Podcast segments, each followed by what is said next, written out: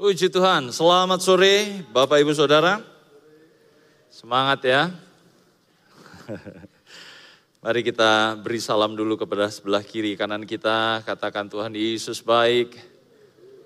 Puji Tuhan. Anda sudah kenal mereka yang di sebelah kiri kanan? Belum?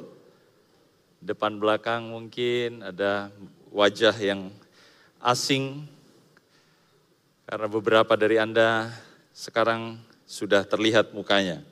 Kemarin istri saya di uh, sekolah Alkitab Batu uh, melihat ada seorang anggota kantata SAB. Nah, dia kebetulan akan akan bergabung juga dengan staf di GPDI Mahanaim Tegal, akan jadi pengerja yang ditempatkan di tempat ini. Nanti mungkin minggu depan Bapak Ibu Saudara bisa ketemu dengan uh, pemuda ini. Ya, nanti ada tiga orang juga sih teman-teman dari SAB yang akan berpraktek di GPDI Mahanaim. Nanti kita akan mengenal mereka. Tetapi yang satu ini, kemudian istri saya lihat berdiri di jajaran kantata, dia menyanyi, kemudian istri saya, ada ya muka seperti ini di SAB. Karena selama ini rupanya dia selalu pakai masker.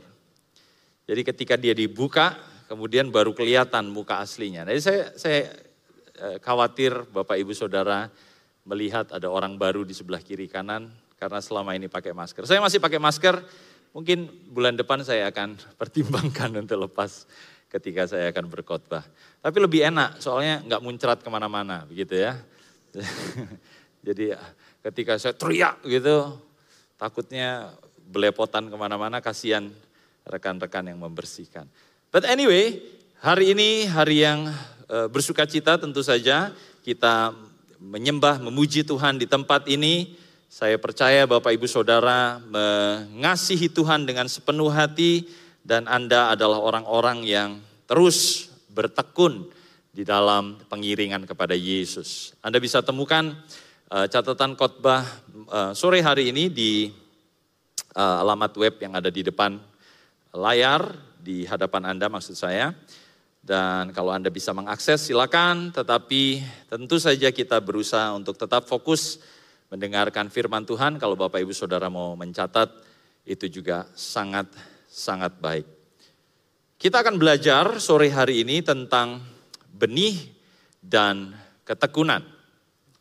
Benih dan ketekunan, dua kata yang mungkin secara etimologi, secara asal kata, tidak berkaitan secara langsung, tetapi dalam proses nanti ilustrasinya mengenai tanaman itu sangat berkaitan. Karena seseorang yang menabur benih harus punya ketekunan untuk menanti sampai kemudian benih itu mengeluarkan hasil. Coba kita buka di dalam Lukas 8 ayat yang ke-15. Bapak Ibu Saudara mungkin sudah familiar dengan perumpamaan yang Yesus pernah beri di Lukas 8 ayat yang ke-15. Ya. Di situ dikatakan demikian, yang di tanah yang baik artinya orang-orang yang mendengar firman itu jadi ini Yesus konteksnya lagi bicara tentang perumpamaan uh, penabur. Nah ada benih yang jatuh di tanah yang baik. Kemudian Yesus menginterpretasi, memberi uh, penjelasan. Ya, mungkin lebih tepatnya bukan interpretasi, tetapi memberikan penjelasan ya, explanation. Jadi dia menjelaskan bahwa yang di tanah yang baik benih yang jatuh di tanah yang baik, artinya orang-orang yang mendengar firman itu menyimpannya dalam hati yang baik dan mengeluarkan buah dalam ketekunan. Jadi benih itu ditaburkan, tetapi kemudian benih itu harus dijaga, dirawat dengan tekun sampai kemudian dia mengeluarkan hasil. Jadi kaitannya di situ antara benih dan ketekunan. Saudara punya benih yang punya potensi menjadi tanaman apa pun itu, dia punya potensi untuk menghasilkan buah, tetapi selain punya benih, saudara juga harus punya ketekunan. Untuk menjadikan benih itu kemudian menghasilkan sesuatu yang baik. Jadi hubungan antara benih dan ketekunan dalam kehidupan sehari-hari sebenarnya lekat. Karena Anda tidak bisa mendapatkan buah yang ideal ketika Anda tidak punya ketekunan. Benih yang tidak dirawat dengan tekun tidak menghasilkan buah yang ideal. Sesuatu yang kita harapkan. Nah buah yang baik itu Bapak Ibu Saudara keluar dari benih yang tertanam di tempat yang baik. Dikatakan tadi di ayat 15, menyimpannya di dalam hati yang baik. Anda simpan, Anda terima. Yesus memberikan perumpamaan ini untuk berbicara tentang orang-orang yang mendengarkan pengajaran firman Allah dan kemudian membiarkannya. Ada yang membiarkannya. Tetapi ada juga yang kemudian menyimpan dengan baik firman Tuhan itu dan akhirnya firman itu berbuah, menghasilkan hasil yang baik. Tetapi sebelum dia menghasilkan, ada ketekunan yang dibutuhkan di situ. Bapak ibu saudara tentu sudah mengenal perumpamaan ini, ada empat jenis tanah. Yang pertama tanah yang keras, yang kedua tanah yang berbatu-batu, kemudian yang ketiga tanah yang bersemak duri, dan yang keempat yang baru saja kita baca, tanah yang baik. Perumpamaan ini tidak dimengerti oleh orang-orang, kemudian Yesus memberikan penjelasannya kepada murid-muridnya. Tanah yang baik, eh tanah yang ber eh, di pinggir jalan, tanah yang keras, itu adalah orang-orang atau manusia-manusia yang punya hati tidak peduli. Mereka menolak firman Allah. Mereka nggak mau, maka firman Allah itu diambil oleh iblis yang dalam gambaran ini adalah kemudian burung-burung. Dia ketika ditaburkan, burung-burung memakannya. Anda bisa lihat itu di ayat yang kelima. Kemudian ada hati yang digambarkan sebagai tanah yang berbatu. Ini hati yang hanya menerima tetapi bertahan sebentar saja. Ya dia bertahan sebentar saja. Menerima sih, tapi bertahan sebentar saja. Kemudian firman itu hilang lenyap. Mungkin saja itu juga terjadi di gereja. Ya, ketika fokus Anda teralihkan, itulah kenapa kemudian gereja kita punya ruang ibu dan anak. Kadang-kadang ada bapak-bapak juga masuk ke situ. Katanya lebih dingin. Tetapi seharusnya itu untuk ibu dan anak ya untuk mereka kemudian digelapkan supaya mereka juga bisa menyusui dengan uh, tidak rikuh gitu ya. ya. Kita berusaha untuk membuat suasananya tidak teralihkan, tetapi kadang-kadang kita sendiri juga yang kemudian teralih, bukan? Dengan gadget yang ada di tangan kita, meskipun itu bisa dibuat untuk mengakses catatan firman Tuhan, tetapi juga bisa digunakan untuk yang lain. Ya. Firman yang diterima tetapi kemudian nggak bertahan lama. Kemudian ada tanah yang bersemak duri, ini gambaran dari hati yang penuh kekhawatiran. Penuh dengan keinginan untuk kekayaan, untuk kenikmatan hidup. Jadi saudara terima tetapi kekayaan dunia itu lebih enak sehingga Anda abaikan firman yang Anda terima. Atau kenikmatan hidup itu lebih enak. Ya, segala sesuatu yang jahat itu kadang-kadang enak. Bukan kadang-kadang, sering kali ya kemarin saya dengan istri saya ngobrol tentang hal itu. Eh, kemarin atau tadi? Segala sesuatu yang jahat itu enak. Gula enak nggak? Enak dong. Masa cendol nggak ada gulanya? Ya, cendol dawet, cendol dawet. Ya. Enak kalau ada gulanya. Roti kalau nggak ada gulanya, aduh kurang gitu ya, kurang. Tetapi saudara tahu nggak bahwa gula itu jahat? Tahu. Ya. Ada beberapa Anda yang mungkin mengerti tentang penyakit diabetes, gula yang tinggi diakibatkan karena konsumsi ya gula, makanan berkadar gula tinggi. Demikian juga lemak. Ya. Enak nggak? Enak dong. Samcan itu enak. Apalagi? Ah, bak itu enak sekali. Saya saya harap Anda tetap fokus Bapak Ibu Saudara. Ya, kita akan berakhir sebentar lagi tepat pada waktu Anda akan makan malam. Ya, jangan jangan pesan uh, GoFood dulu. Jangan, jangan. Ya. Tetapi Anda tahu bahwa itu jahat. Gitu. Ya, kadang-kadang yang jahat itu enak. Demikian juga di luar sana kenikmatan hidup, dosa, kejahatan itu enak. Tapi itu jahat. Tapi itu akan membawa kita ke dalam kebinasan. Nah orang-orang yang hatinya penuh dengan keinginan-keinginan yang seperti ini itu digambarkan seperti hati yang bertanah yang bersemak duri. Jadi firmannya gak bisa tumbuh dengan baik karena dihimpit oleh keinginan-keinginan kita. Tetapi kemudian ada yang terakhir, tanah yang baik. Ya, di tanah yang baik ini kemudian wah berbuah-buah. Kenapa? Karena hati Anda disiapkan anda tidak mengeraskan hati, Anda tidak sekedar menerima begitu saja, Anda tidak membiarkan keinginan Anda mengalahkan firman yang Anda terima, bahkan Bapak Ibu Saudara, jemaat Tuhan berusaha untuk membersihkan hati Anda dari semak duri. Itu yang ideal. Tetapi tentu saja setelah benih itu ditanam, saudara perlu untuk kemudian dengan tekun memeliharanya sampai keluar hasil.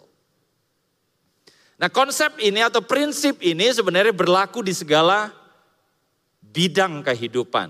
Jadi Bapak Ibu Saudara kita selalu memerlukan ada hal-hal yang perlu kita persiapkan, ada hal-hal yang perlu kemudian kita tanamkan, dan ada hal-hal yang kemudian kita akan tuai. Persiapan, penanaman, penuaian. Ya. Tiga ini selalu ada di dalam setiap segi hidup kita. Dalam kehidupan sehari-hari kita. Contohnya saja ilustrasi petani ya yang digambarkan di dalam Lukas 8. Seseorang yang kemudian menaburkan benih, dia harus mempersiapkan benihnya. Apakah itu dia beli, apakah itu dia dapatkan dari tanaman-tanaman lain. Dia mencari benih yang baik, yang terbaik untuk kemudian ditanamkan. Kemudian masuk ke proses berikutnya, dia mulai menanam, dia berusaha, dia menanamkan benih itu di tanah yang sudah diolah, yang sudah diusahakan. Dan kemudian setelah dia bertekun dalam dua proses itu, persiapan dan penanaman, maka dia akan menuai. Kalau Anda bekerja demikian juga. Apakah Bapak Ibu Saudara bekerja di kantor, di perusahaan, Anda persiapkan segala sesuatunya. Anda ingin mempersiapkan usaha Anda atau dagangan Anda. Tetapi Anda kemudian juga harus mengusahakan apa yang sudah saudara persiapkan. Benih investasi, modal, apa pun Anda istilahkan itu. Kapital, dana awal, itu kemudian saudara curahkan dengan usaha Anda. Anda mulai menanam, Anda mulai menggali, Anda mulai memasarkan, melakukan banyak hal untuk kemudian pada akhirnya saudara akan melihat penuaian. Menuai apa yang sudah Anda persiapkan dan apa yang sudah Bapak Ibu Saudara usahakan. Jadi Bapak Ibu Saudara ini adalah hal yang wajar terjadi di dalam segala proses kehidupan. Tetapi jangan lupa secara rohani ini juga berlaku. Bapak Ibu Saudara harus mempersiapkan hidup kita sedemikian rupa, mengusahakannya di dalam ketekunan untuk kemudian kita menuai hasil yang dijanjikan oleh Tuhan. Tuhan berjanji untuk memberkati kita, tetapi Tuhan juga melihat apa yang kita lakukan untuk mencapai janji itu. Yusuf Sebelum janji Tuhan digenapi di dalam hidupnya, ia mempersiapkan diri. Ia mengenal, dia mempelajari nilai-nilai yang baik di dalam kehidupan. Kemudian dia belajar, dia mengusahakan, dia setia bahkan ketika ia dibuang. Ia tetap berharap ketika ia dihianati. Dan ketika dia tekun melakukannya, dia menuai hasil 13 tahun kira-kira sejak dia dibuang. Jadi persiapan, penanaman, penuaian ini terjadi di mana-mana. Kita jemaat Mahanaim harusnya juga menyadari mengenai hal ini. Tentu saja dua tahapan yang pertama itu kadang-kadang tidak mudah. Tetapi kita percaya seperti yang dituliskan di dalam Mazmur 126 ayat yang kelima bahwa akan ada sorak-sorai di akhir ketika kita kemudian menuai. Coba Bapak Ibu Saudara dengar baik-baik. Ayat yang kelima, orang yang menabur dengan bercucuran air mata akan menuai dengan bersorak-sorai. Jadi Anda mempersiapkan segala sesuatu ini memang berat, Gak mudah. Siapa bilang sekolah itu mudah? Sekolah itu berat. Saudara harus belajar. Siapa bilang memulai usaha itu mudah? Gak mudah, tetapi Anda harus memulai. Siapa bilang masuk kerja itu gampang meskipun perusahaannya besar? Gak mudah, Anda harus berusaha menunjukkan performa, melakukan hal-hal yang baik untuk kemudian saudara menuai hasilnya. Tetapi ketika hasil itu datang, Anda menuainya dengan bersorak-sorai. Siapa bilang jadi orang Kristen mudah? Gak mudah kan untuk jadi orang Kristen? Anda harus melakukan disiplin diri, disiplin rohani. Tadi pagi Pak Hani Paulus sampaikan itu. Ya di kemah-kemah Anda diajar untuk berdisiplin secara rohani, berdoa, berpuasa. Jemaat GPDI Mahanaim kita setiap hari Jumat itu sebenarnya ada doa puasa. Jadi yang disebut doa Jumat itu sebenarnya adalah doa puasa. Kenapa kami sebut doa Jumat supaya nggak kemudian yang yang tidak berpuasa kemudian nggak mau ikutan. Jadi kalau Anda bisa, mulailah hari Kamis malam, makan terakhirmu, kemudian berpuasa sampai hari Jumat sore. Ikut doa di tempat ini pukul 4.55. Ya, kira-kira. Ya, kita biasanya sudah mulai 4.15 ya untuk berlutut dan berdoa. Tetapi kalau Bapak Ibu Saudara harus bekerja dulu, silakan datang saja ya untuk doa di hari Jumat, kemudian pulang dari situ silakan. Anda bisa berbuka puasa di tempat di mana kantong Anda mencukupinya. Ya. Jangan sampai pinjaman online. Ya. Atau pay later. Nanti susah bayarnya. Repot. Ya, nomor saudara disebar ke orang-orang. Ini nih tukang pinjem nggak bisa balikin. Ya, jangan ya jemaat Mahanaim jangan sampai terjebak di pinjaman-pinjaman seperti itu.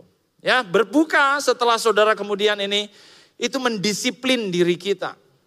Demikian juga ada proyek program setiap tahun kita doa 24 jam. Tahun ini jatuh di hari Rabu sampai ke Kamis, Rabu sore. Ya, jadi kalau Bapak Ibu Saudara mau, ayo ambil bagian di situ. Ya. Ambil kesempatan untuk saudara mendisiplin diri saudara sebagai pengikut Kristus, sebagai bagian dari jemaat Mahanaim. Nanti ada pengumumannya juga di Mahanaim News. Jadi kita selalu di, di dituntut untuk mempersiapkan. Kita selalu dituntut untuk menanam sesuatu, menabur sesuatu sebelum kemudian kita menuai hasil. Mari kita masuk ke tahapan yang pertama saja, tahapan persiapan. Sorry. Tahapan persiapan. Nah di tahapan ini seseorang mempersiapkan diri. Dan ketika ia mempersiapkan diri, dia belum melihat apa yang akan dia tuai. Di tahapan ini saudara belum lihat hasilnya. Tetapi Anda harus mempersiapkan diri. Bapak ibu saudara, Anda bekerja, Anda berdagang, Anda belum lihat cuannya, Anda belum lihat keuntungannya, tetapi Anda mengerti bahwa Anda harus mempersiapkan diri. Saya harus menghidupi keluarga saya. Saya harus bisa menghidupi anak istri saya. Saya harus bisa menghidupi orang tua saya. Saya harus bisa menghidupi anak saya. Maka Anda mempersiapkan diri. Anda belum lihat hasilnya, tetapi Bapak Ibu Saudara mempersiapkan diri.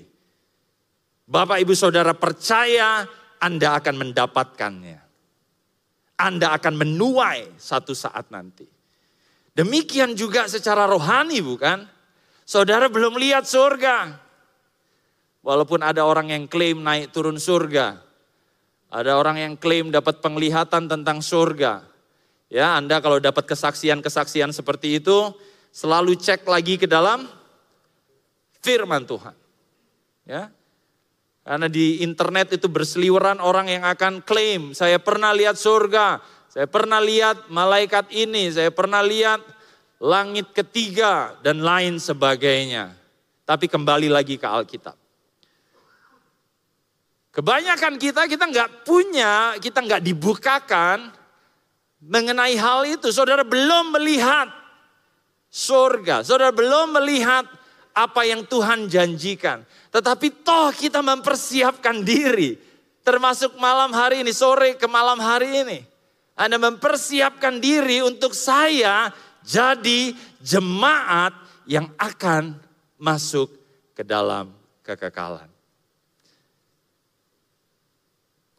Coba tanya ke sebelah kiri kanannya, mau masuk surga atau neraka?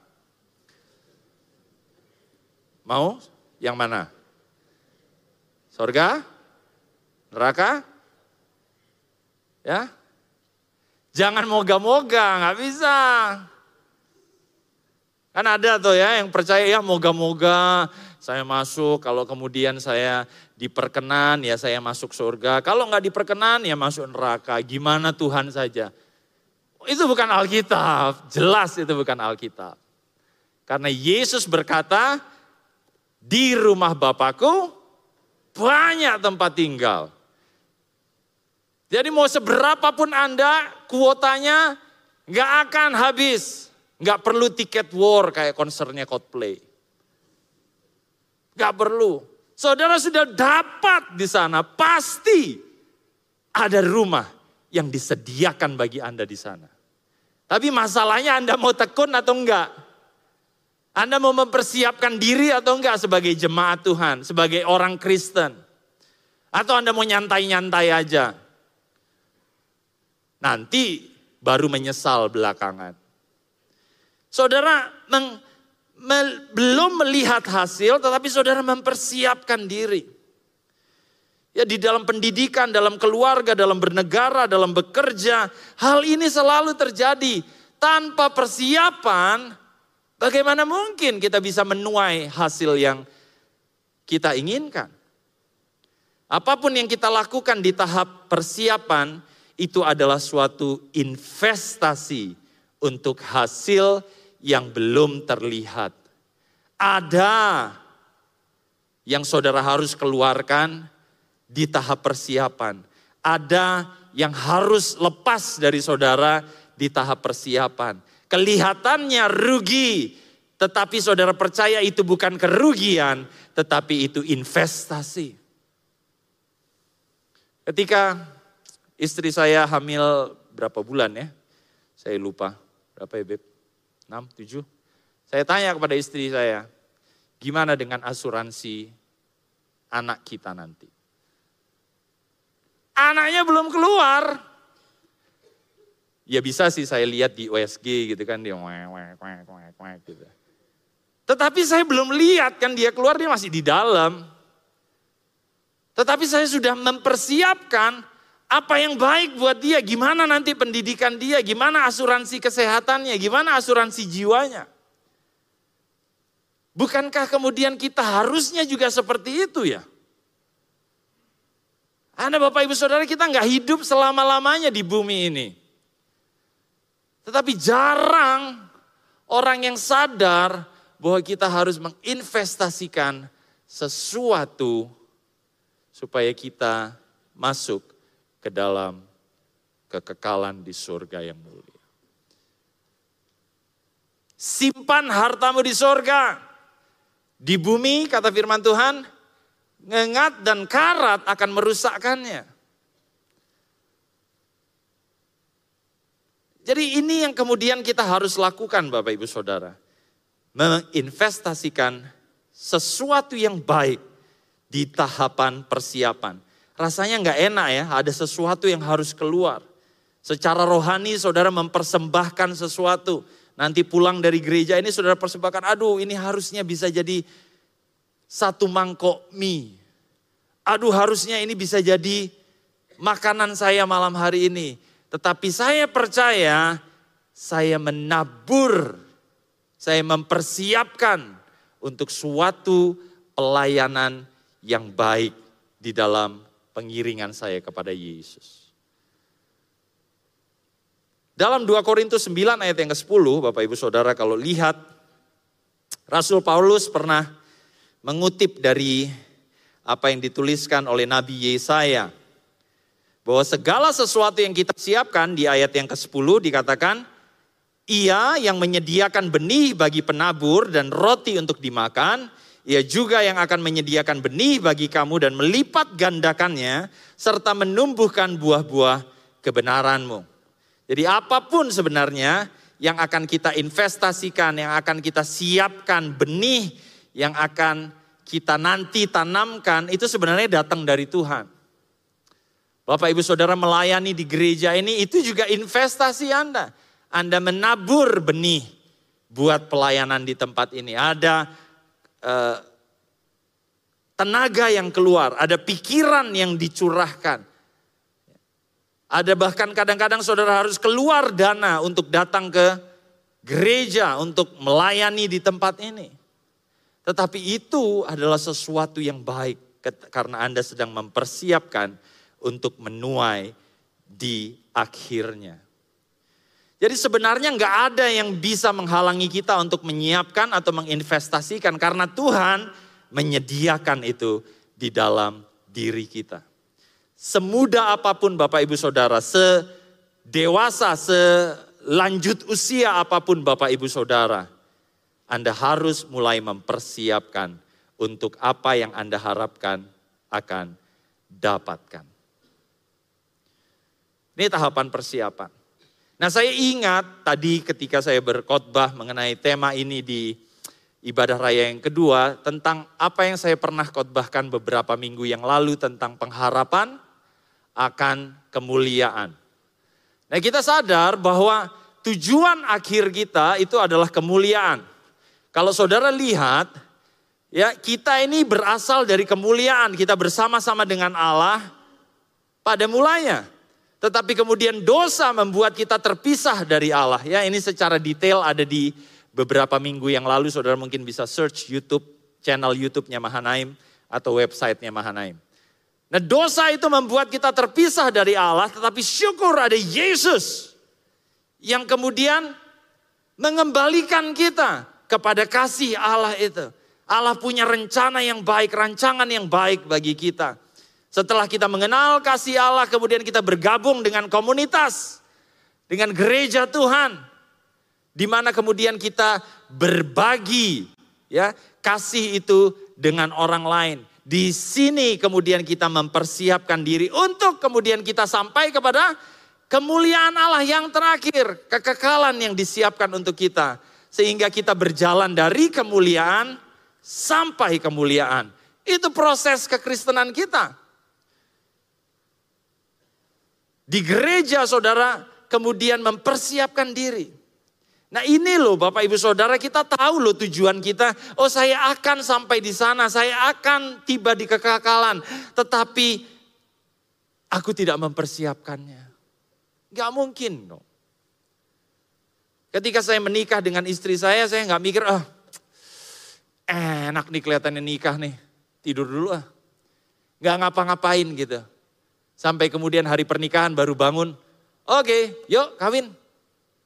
Kan gak gitu ya. Saudara harus persiapkan segala sesuatunya. Anda harus berusaha.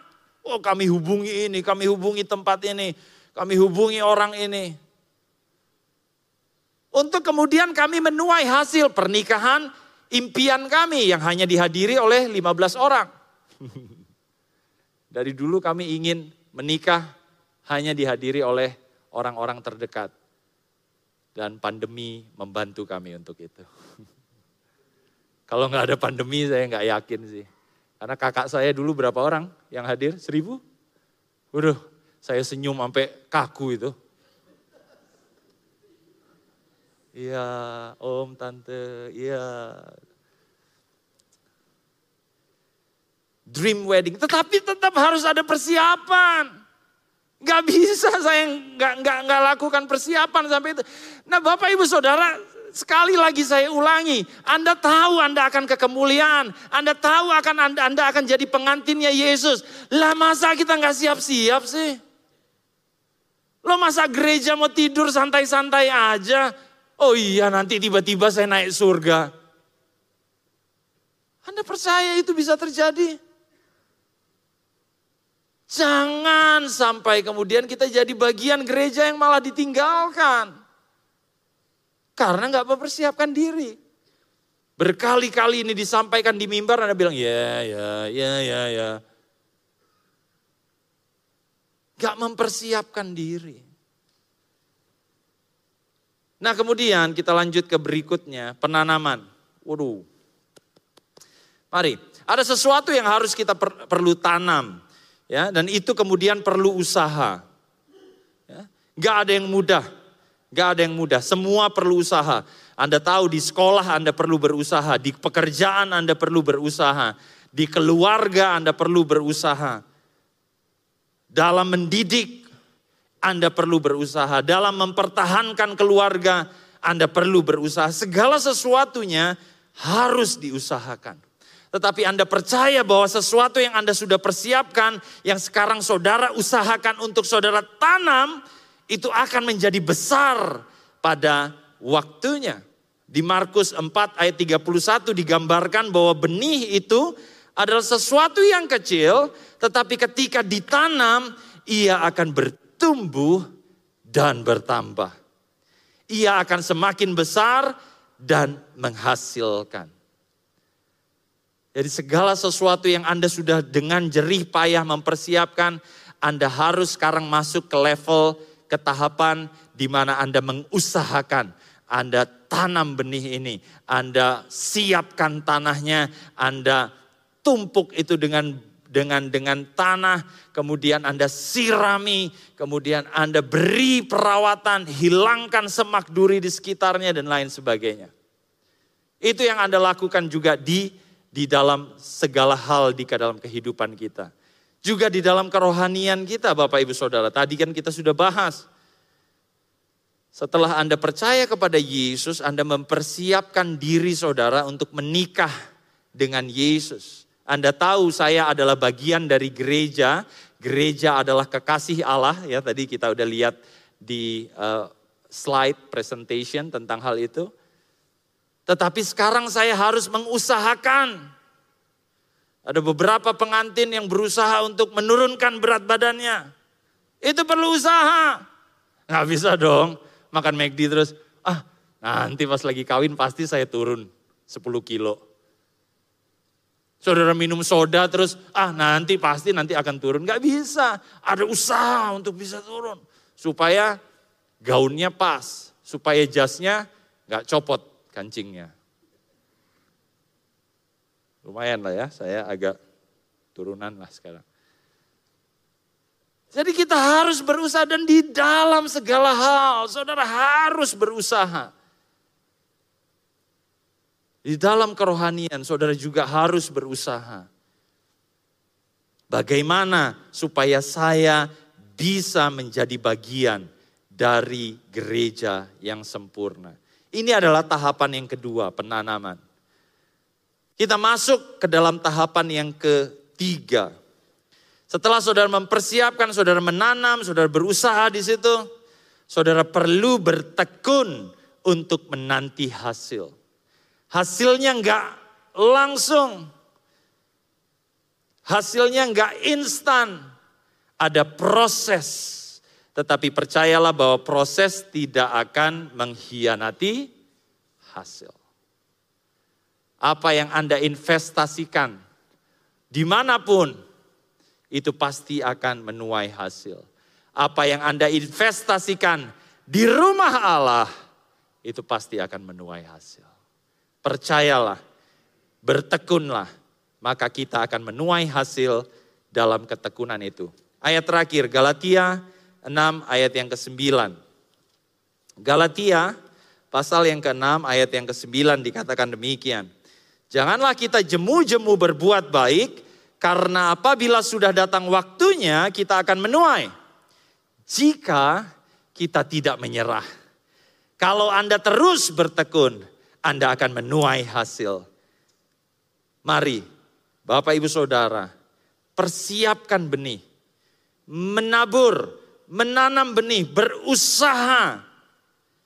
Ini berlaku untuk siapa pun. Anda yang masih sekolah ini berusaha, ini tetap dibutuhkan. Ya, istri saya jauh lebih cerdas dari saya. Kelihatannya gitu ya saya. Melihat Bagaimana dia cepat sekali menyelesaikan studinya. Jelas dia lebih cerdas dari, tapi usahanya luar biasa. Harus belajar baca buku, bikin tugas dan lain sebagainya. Dia sempat sampai minus 8 matanya. Terus dilasik. Normal kan? Karena baca terus, sekarang minus lagi.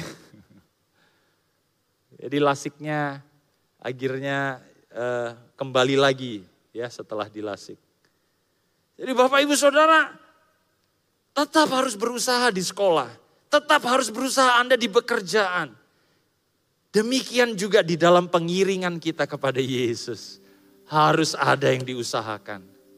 Saudara nggak bisa bilang, oh aku udah jadi orang Kristen 25 tahun. Sekarang udah waktunya nyantai. Enggak, enggak, enggak. Saudara harus terus berusaha. Oh saya udah jadi pelayan Tuhan, saya nyantai. Tuhan lihat saya pasti, oh kamu member ya. Masuk, masuk, masuk. Enggak gitu Bapak Ibu Saudara.